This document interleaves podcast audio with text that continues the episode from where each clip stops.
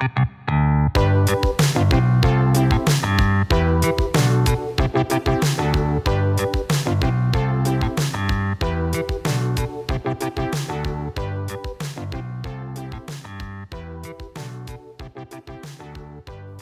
and gentlemen, welcome to the Confluence Cast presented by Columbus Underground.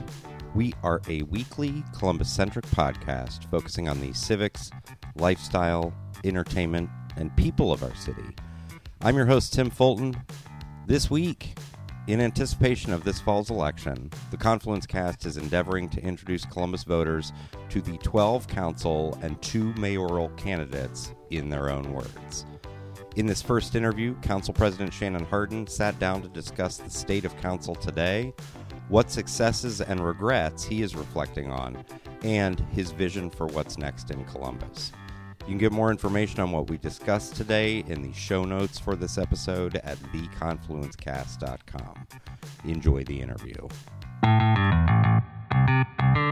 Sitting down here with Columbus City Council President Shannon Hardin. Shannon, how are you? I'm good. How are you, sir? Good. I should also note that you are the unopposed Columbus City Council candidate for District 9. Yes. So you, you and I spoke last year. Uh, I will link in the show notes that interview where you get into your background heavily, Yeah. talk about some of your philosophies about leading, and I think we're going to talk about some of that stuff again today. But I guess what I want to hear about first is talk about your time on council. How long, and I apologize for not knowing No. this, how long have you been seated? So I've been on council uh be nine years in October. I Okay. was appointed October uh six, I believe. Okay. Of 2014. Okay.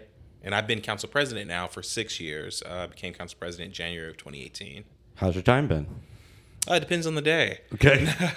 um, you know, I've been very grateful uh, that the residents of Columbus have entrusted me with the responsibility, and I really do believe it's an awesome responsibility to um, help lead this community. Um, eh, lead it in the mundane way of the making sure streets are paved, making sure that folks are picking up trash, um, making sure that we are working to be the safest city um, that we can be, um, but also in the larger um, way of providing vision uh, and helping us get to um, where we all know we are going. I, Okay. I think about the different types of leaders, and like Mayor Coleman uh, was a mayor that got us away from calling ourselves Cowtown.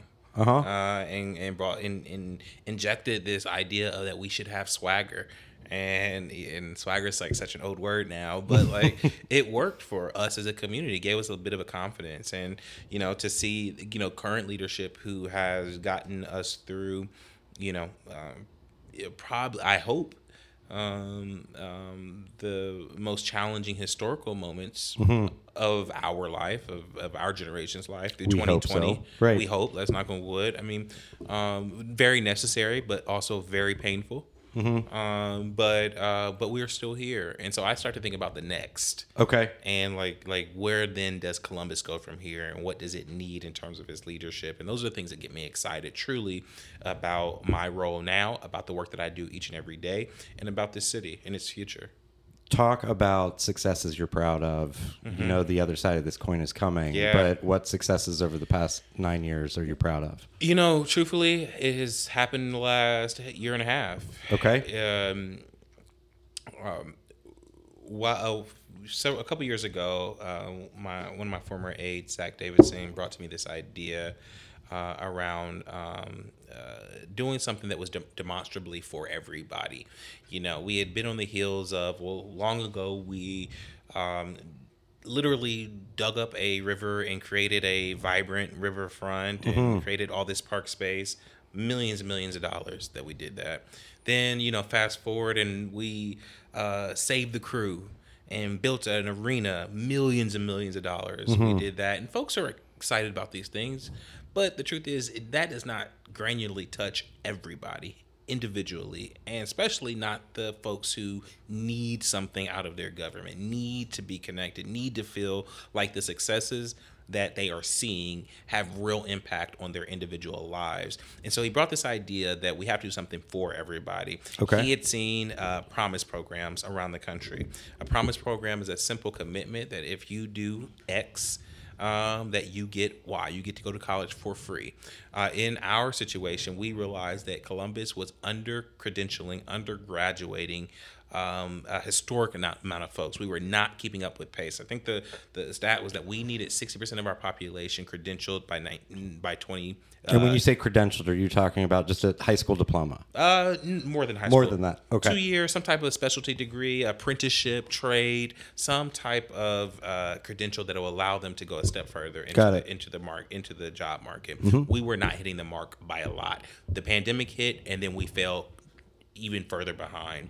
Uh, we started working on this idea of a Columbus Promise program pre-pandemic, and truthfully, when the pandemic hit, we dropped it Okay. uh, things became more important, just keeping people fed and roofs over their heads. Right. Uh, halfway through the pandemic, uh, the president of Columbus State, who I had talked about this idea with, called me and said, "If you thought we needed a Columbus Promise."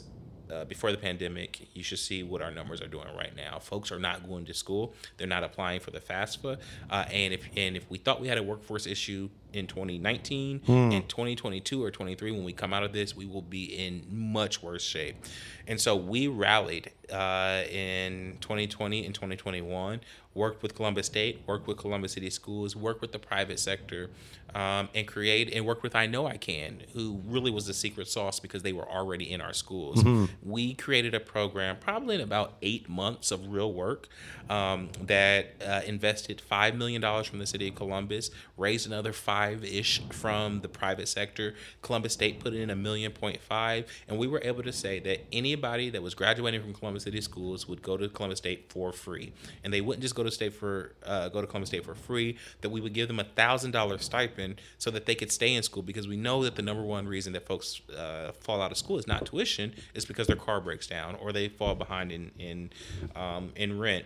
And so uh, we have that program off the ground. Uh, the first year, uh, there were uh, 700 or so Okay. uh, students that uh, participated. Not a in small number. Not a small number. Yeah. Uh, we just uh, set through the the second cohort that will start in August, and we're about 700 again. Okay. So to this point, you know, 1,400 young people from Columbus City Schools that live in Columbus have have an opportunity, are taking not an opportunity, are taking advantage of free college in their degrees that they want, and they are they are having the stipends to stay in school. And the thing that knocks me off my feet right now, and it does happen once a week. Um, is either a grandma in Kroger's Okay. or a young person um, will stop me and say, "Hey, I'm, I'm going to the Columbus Promise and I'm going to school for free," and uh, it makes me instantly emotional. Okay. uh, because it's real impact, singularly granular for everybody. Let's flip the coin. Yeah. Talk about things you're maybe not so proud of or things that you don't Yeah. haven't been able to accomplish yet. Yeah, I mean, when you've been in office for nine years, for for almost a decade, that's crazy. That yeah. um, you you you learn, you you learn, and um, I, and I've so I've learned. Um, one of the things, and it was early on in my career as elected official. Um, uh, actually, I think it was under the former mayor, my mentor. okay. Um, uh, there was a, a Somali uh, a young lady who was going through our police department, Okay. our, our police academy, and she got all the way through. And uh, they, uh, towards the end, they asked her that she, or told her that she would not be able to serve with her hijab on. And um, when I heard that, I knew instantly that that was wrong. right. Um, I knew how wrong it was, like sickening wrong. Um, and because I was a newer council member, um, I didn't say anything. Okay. And uh, didn't say anything really to anyone how sickening it made me. You may have discussed it with friends, but you certainly Friends, didn't, I didn't make, make, a, public policy statement. or a public, sta- you know, a- action of it. And um, it was it was that that made me that really haunted me for so long. That not not the act that we as a as an institution or as a government would get something wrong, but it, that me as the elected individual who felt something Mm-hmm. uh, for someone who needed people to stand up and speak up did not Yeah. stand up and speak up. That haunted me for for a long time, and um, so I was proud. I was proud and happy. Um, several years later, when uh, actually it was under this new police chief, so it was much later, last year, I think, Okay. where we officially changed policy um, to allow um, um, uh, folks to wear their uh, traditional uh, attire uh, and be an active police officer. Okay. Any other failures you want to? Oh, I have several. Well, I see. I mean, so I do want to note. I I've seen the pivot that you've made in terms of speaking out. Yeah. Right. The the statement from Council President Hardin is a common email subject line I get. Yeah. Right. And that is uh, the bully pulpit that you have, right? That you, it's these are statements you can put out as an individual. These are also statements that you can elicit or solicit from your fellow council members. Pivot a little bit and talk about what sort of what change you've seen. Mm-hmm. Obviously, there's a different mayor than when you first came in. Uh, it was Coleman and now Ginther. Yeah. Do you see the dynamics changed a little bit now between for everyone in City Hall? How are things different? Maybe not necessarily under different administrations, but externally, I've certainly seen uh, the relationship between council and the mayor's office change a bit. Yeah, I think that you know we are elected to do a job, Mm-hmm. and um, two things. So one of the things that I try to protect now as leader of this body um, is um, the ability to um, have different opinions, come from different places, but but viscerally, like in our bones, still like and respect and care for one another. Um, it is something that I put over individual policy every day.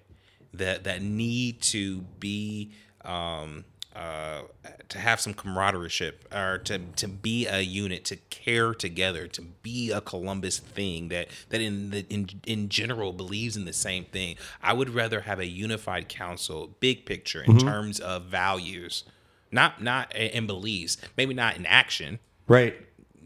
uh, not in action at all. I have more split votes than any council president. well, and let's note a, a, some historical context, right? Certainly. First of all, we're recording this the day after a 3 4 vote. Yes. Uh, on some additional monies to go toward the build out of the North Market. yes. Uh, I think, you know, the, the folks voting in favor may have been uh, interviewed, but the quotes were from the folks who were voting no. Okay. Right. Yeah. Yeah. Um, and so the historical context there is it in the old days, things would not be brought up to a vote if they weren't going to get a unanimous Right. vote. right. Uh, things, Before I was council president, so Right. it was only three years. Uh, I took one no vote, okay. And we have a no vote probably about once a week now, like every council meeting. Okay. and because it, literally just wasn't done. It was purposeful for me when I became council president. I think that people should see the government in action. I want them to see myself and Lourdes and Remy being friends, but also having deep policy debates on council floor. I think that that is healthy mm-hmm. for our community. I think that that the, the idea of of uh, bringing forward only unanimous support things uh, goes into especially and this was they we were doing that back in the day where I think it was even more okay to do but now there's so much distrust in institutions in general that that if that were the case of it doesn't pass this the sniff test right. and so I don't mind the democratic process.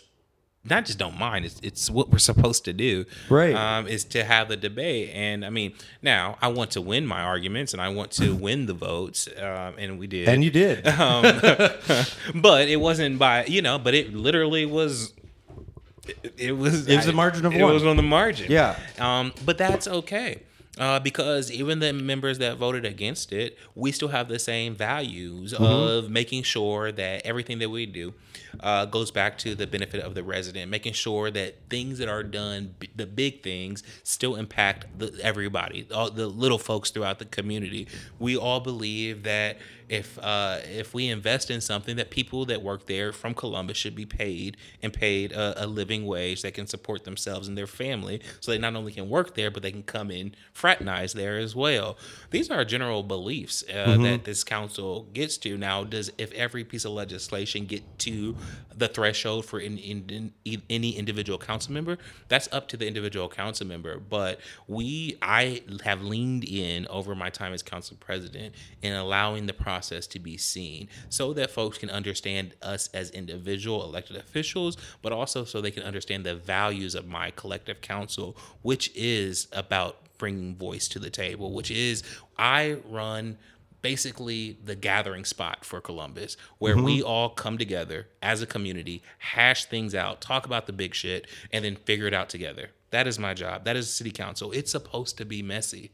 Yeah. We democracy is. democracy. We're the legislative branch. We're the we're, we're the place where you can literally come and come to the microphone and say whatever crazy thing that and, you want. And they do. And they do. But that's that is their protected and our protected. Uh, that is the space to do it. And so I, I enjoy it. I think what has changed over my nine years in office is I've had different roles. Mm-hmm. Um, as a council member, you know, I had a leader. I had a council president um, then, um, and I had, you know, and, and and I was brand new, and so there was leadership given to to you know Mayor Coleman at that point, who it really was a mentor at, the, at that point, even though I was on council. Then we had a new mayor, and I still had a council president. Uh, and and you know I played my role as a council president, very focused on the issues that I was working on. I was mm-hmm. public service chair. I love everything to do with mobility and transportation and those issues, so I was very focused on that. Um, uh, and and I kind of played that role. When I became council president, then I had a different role. Mm-hmm. I had to then think not just about myself as an individual elected and the things that I personally cared about. I had to think about a body of seven individually elected officials and to make sure that our collective goals and our collective visions were met. And and and and uh, and then I think truthfully, um, 2020 changed me again. Okay. Um, where I realized that, you know, especially being the highest ranking African American um, in city government, mm-hmm. um, in a time where we were talking about um, uh, historic injustices against Black people, um, I couldn't just be even the second person in in, in voice mm-hmm. in leadership at that moment. I had to be the first because I was the I was the most visible, and um, it, it was a space that not that I wasn't not necessarily that I wasn't comfortable in, but it, it I had a new responsibility to be fully mm-hmm. uh, there and, and vocal and vocal. Yeah, had a responsibility, um, and and um and I did my best to meet that. Yeah. Uh, and now I think that as we are transitioning, as we're continuing to deal with the the fallout of the pandemic, and what what does our economy look like? What does our city look like? What do our downtowns look like? What does education look like? Um, what does the future of our city look like? Uh, I still feel a heightened now responsibility. I'm not a, a brand new council member. I'm not even a brand new council president uh, any longer. I'm actually getting up there in, in the realm of the longer serving council presidents. And so I also now feel like I have a greater responsibility to speak mm-hmm. um, when um, I feel like things need to be said. Um, there's no checking in with, well, I do check in with uh, six other people, uh, yeah. which are my, my colleagues uh, because I also want to make sure that um, that I am speaking in at least broad enough values that that encompasses all of us. Right. Well, and they are your constituents too. They right? are my they, direct they, constituents. They elect you. They to, are my direct constituents. Right. Yes. Let's pivot to the uh, new districting yeah. system. You keep saying you have, you know, seven excuse me, six colleagues. Yeah. You're about to have eight. Yeah. How do you feel about the structure of the new districting system? Well, I think that um, doing the same thing would be easier. Okay. Having no change would be much more fun. Uh, we got this. We know how to run a seven per, per person caucus. We know how to all be at large. We kind of like being able to live anywhere we, we want it. But uh, we've been doing that for 120 years, man. And rightfully so, folks in our community were asking for change. Um, uh, and this is change. And it's actually pretty big change. And, and, it's funny because a lot of folks will think, oh, it doesn't go far enough. It's not X, Y, and Z. Mm-hmm. Um, but there, you know, you this is an ever evolving thing, a city, and we have to find the best way to um, that that we can Columbus can uh, operate itself, and so I think that this is a fair uh, next step in Columbus's evolution. Um, those folks who are arguing for ward system and true ward systems, I am not a believer in ward systems, in true okay. ward systems. Uh, I will go to the tops of the mountains and the depths of the valleys and say um, a all ward system council. Uh, I don't believe in. I don't think that is is healthy uh, for getting the larger things done, for advocating and being able to collectively come together in a unified way and say, this is the direction we need to go in as a community. What I do believe in is proximity to people. Mm-hmm. Um, because I believe when people ask for, uh, oh, we want an award system like they have in Cleveland, I actually think what they want to know, who in the hell represent, who, who in the hell sees this street that has not been right. paid for you know three years who who downtown knew uh, bob's carryout that had been here for 40 years but that because of kids you know robbing them had to shut down last month like who sees that they want to know that somebody downtown has a personal real day-to-day connection to their lives. And do you think constituent services will change much? I've had variable int- uh, answers to this from current sitting council members. Yeah i think i think that it naturally changes. Yeah. Um I used to talk about, and I still do, but it's funny because I talk about, you know, I don't rely as much on polls as I do on my Kroger caucus. Uh-huh. Because uh-huh. Kroger's, I am invariably stopped, and people tell me how I'm doing. They're asking me for things. Well, that actually was a construct of a very specific Kroger's on East Main Street. That was my Kroger's, and there, folks are very vocal, and they knew me as an individual, but they also knew who I what I did downtown. Right. And so they used that, and I'm a I go to Kroger's every other day. Literally, my husband hates it. um, so they used that opportunity. Very, you know, it was it was a thing. Right. Well, now I live in District Nine. I am far east. Uh, actually, still Main Street Kroger's, but the farthest Kroger's in our city. It's a very different experience, very different conversation, very different people. And so already what I respond to in terms of my day to day life as an individual when I'm in the community is different than it was when I lived on the Near East Side. Because mm-hmm. the issues are different, the people are different in terms of the specifics of what they are fighting for or need uh, in that moment. And I think that will happen all around. Um, there are things that are happening on the far northeast side that um, you know, that are very specific to a couple streets over there that they will bump into their representative, Chris Weiss, who will mm-hmm. be up there. Uh, he doesn't have an opponent, so I'm very confident he will be elected.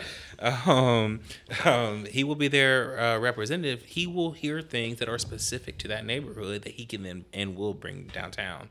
And I think that's healthy just so that we address it, you were living before when the districts were drawn. Yeah. There were you and two other council members were living in the same district. Yep. One of them has decided to go take another job. Yeah. One of them is currently running in that district. Yeah. You moved. I did. Did you move for that? Um, I think that I what I assessed was who has the did I one did I still want to serve on city council? Okay, that was the first question I had to ask myself. Two, uh, if that if I answered that question, which was yes, I needed to still serve on council um, then how were we going to make this work and who had the ability to? My husband and i had just had our, our child mm-hmm. and um, truthfully we loved our house. We loved living on uh, the near east side. It felt like we were planning to leave when all the cool things were happening. The trolley barn had just opened up mm-hmm. you know, like a little bourbon bar down there. It was just amazing. And yet we were new parents and we were living on long street which was a fast street. And so we were already thinking about you know, what yeah. is, what is a better home for a infant? Um, is it fair to say it informed your move? One hundred percent. One hundred percent. Would I have chosen the farthest east uh, of our city? Maybe not. But we were needing to find a house that was more suitable for a young person. Can you talk me through the process for how those two you? It, it was apparent from a social media perspective that a choice had been made about who was going to fill those remaining two seats. Sorry, yeah, three. Three. Who is going to? Certainly. These are the uh, non-incumbent, mm-hmm. folks running, but that are basically being supported by what we what what I think of in just to myself and frankly here at Columbus Underground, we call them the slate. Yeah. Right? Yeah. How were those folks chosen?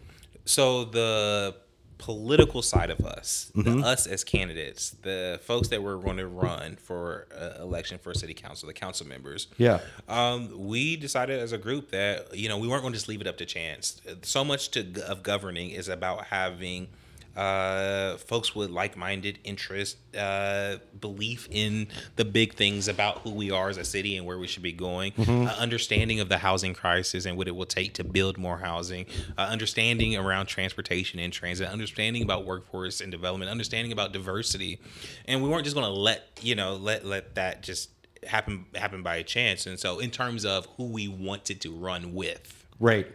And and that's the big thing that I think is really important. Some folks think, oh, that's really heavy handed of you guys to pick. But I mean, when a president runs, no one says, "Oh, I can't believe he picked a vice president." I can't believe he picked a vice president without with? without discussing To- it with yeah, us. no, I'm like, what are you guys talking about? This Right. is democracy. What I said is, this is the team that I want to run with. Yeah. and we worked hard as a co- as a in, as a council of can of candidates, Right. Not, not as an official body, to talk to anybody who would, that we knew that was interested, and you know, and we started and looked through the Democratic Party. We It- are Democrats. Do you think it's fair to point to in the past, for the most part, but it still does sometimes happen, that the uh, folks would get reelected, then resign, then there would be an appointment process? And you know who stopped that? I, I'm uh, literally it's a Us. softball. I, Yeah. under my leadership, I hate the appointment process.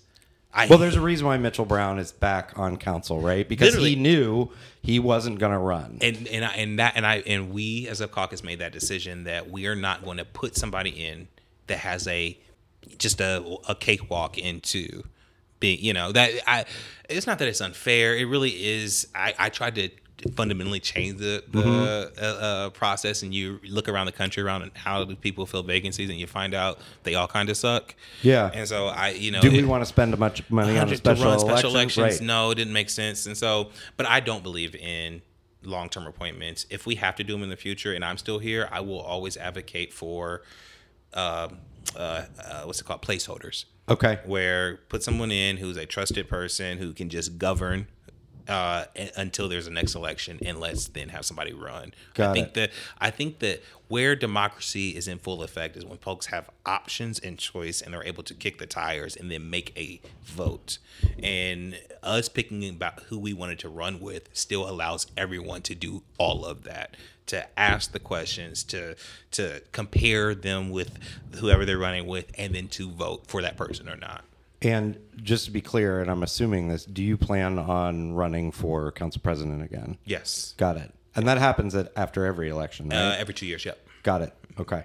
And you hope to draw the longest lot uh, for a do. term. I sir, I wish we would have written that in. There's some seniority, like. Right. Because well, do you- Nick Bankston would have been very happy to hear that. But yeah. Did did you have you explain to them how that will work? Yeah, just we've discussed in a couple of different episodes that after you guys are elected, that the city auditor, no, not auditor, Clerk. the city clerk will draw lots. Yeah. Uh, that is an incredibly vague term. Yeah. Uh, and I don't think that's even been properly defined. It's not going to be straws in a hand. It's not going to be a random number generator. But a certain amount of you will be have a Psych, I don't know. what a will some have a six year term?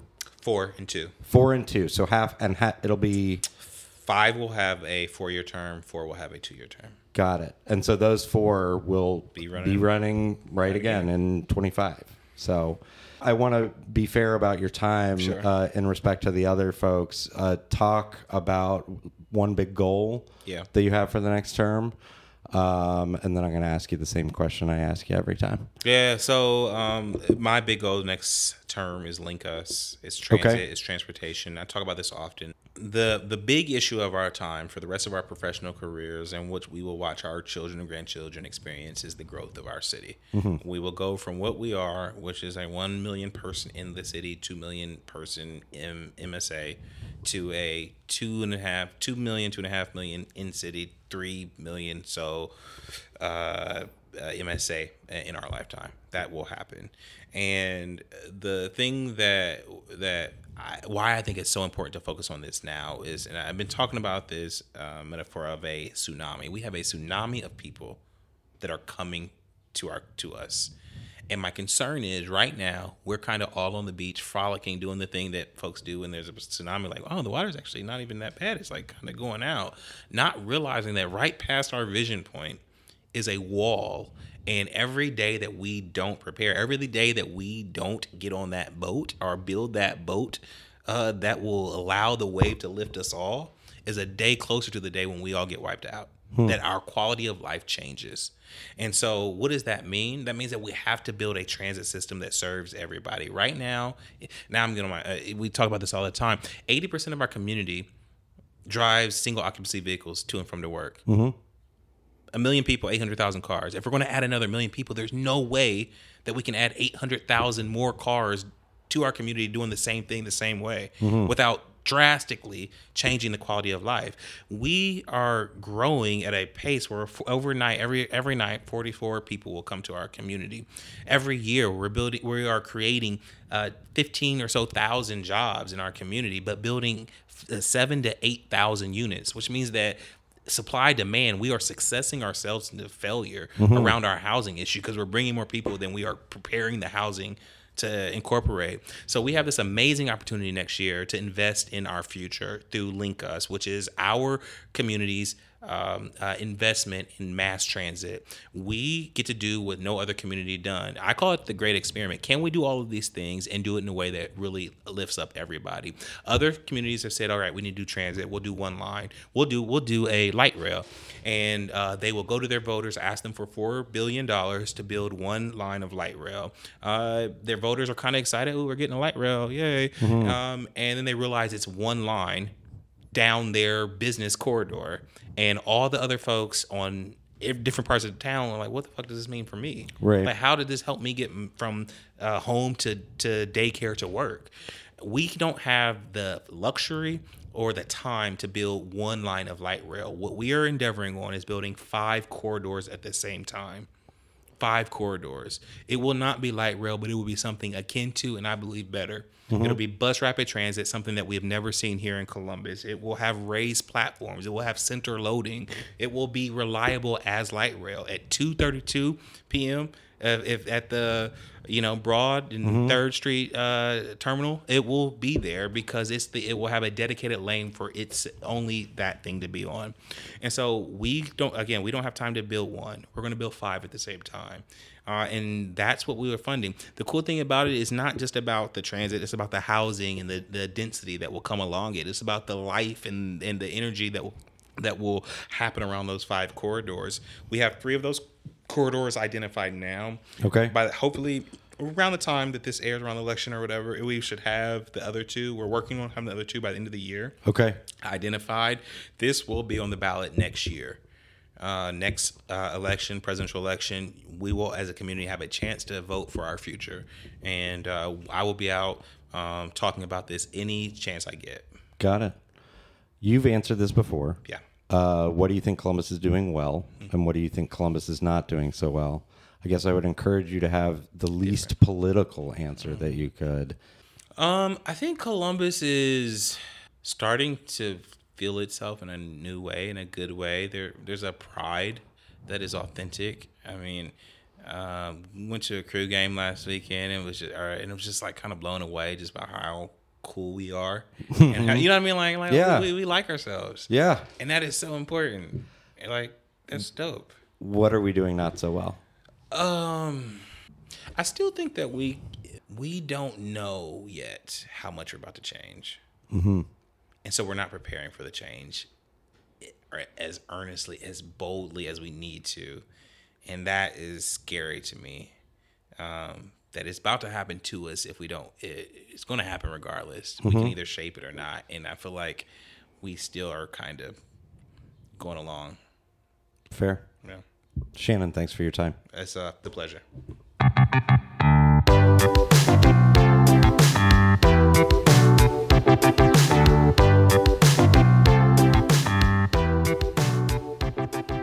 Thank you for listening to the Confluence Cast presented by Columbus Underground. Again, you can get more information on what we discussed today in the show notes for this episode at theconfluencecast.com. Please rate, subscribe, share this episode of the Confluence Cast with your friends, family, contacts, enemies, your favorite politician. If you're interested in sponsoring the Confluence Cast, get in touch with us. We can be reached by email at info at theconfluencecast.com. Our theme music was composed by Benji Robinson. Our producer is Philip Cogley. I'm your host, Tim Fulton. Have a great week. Thank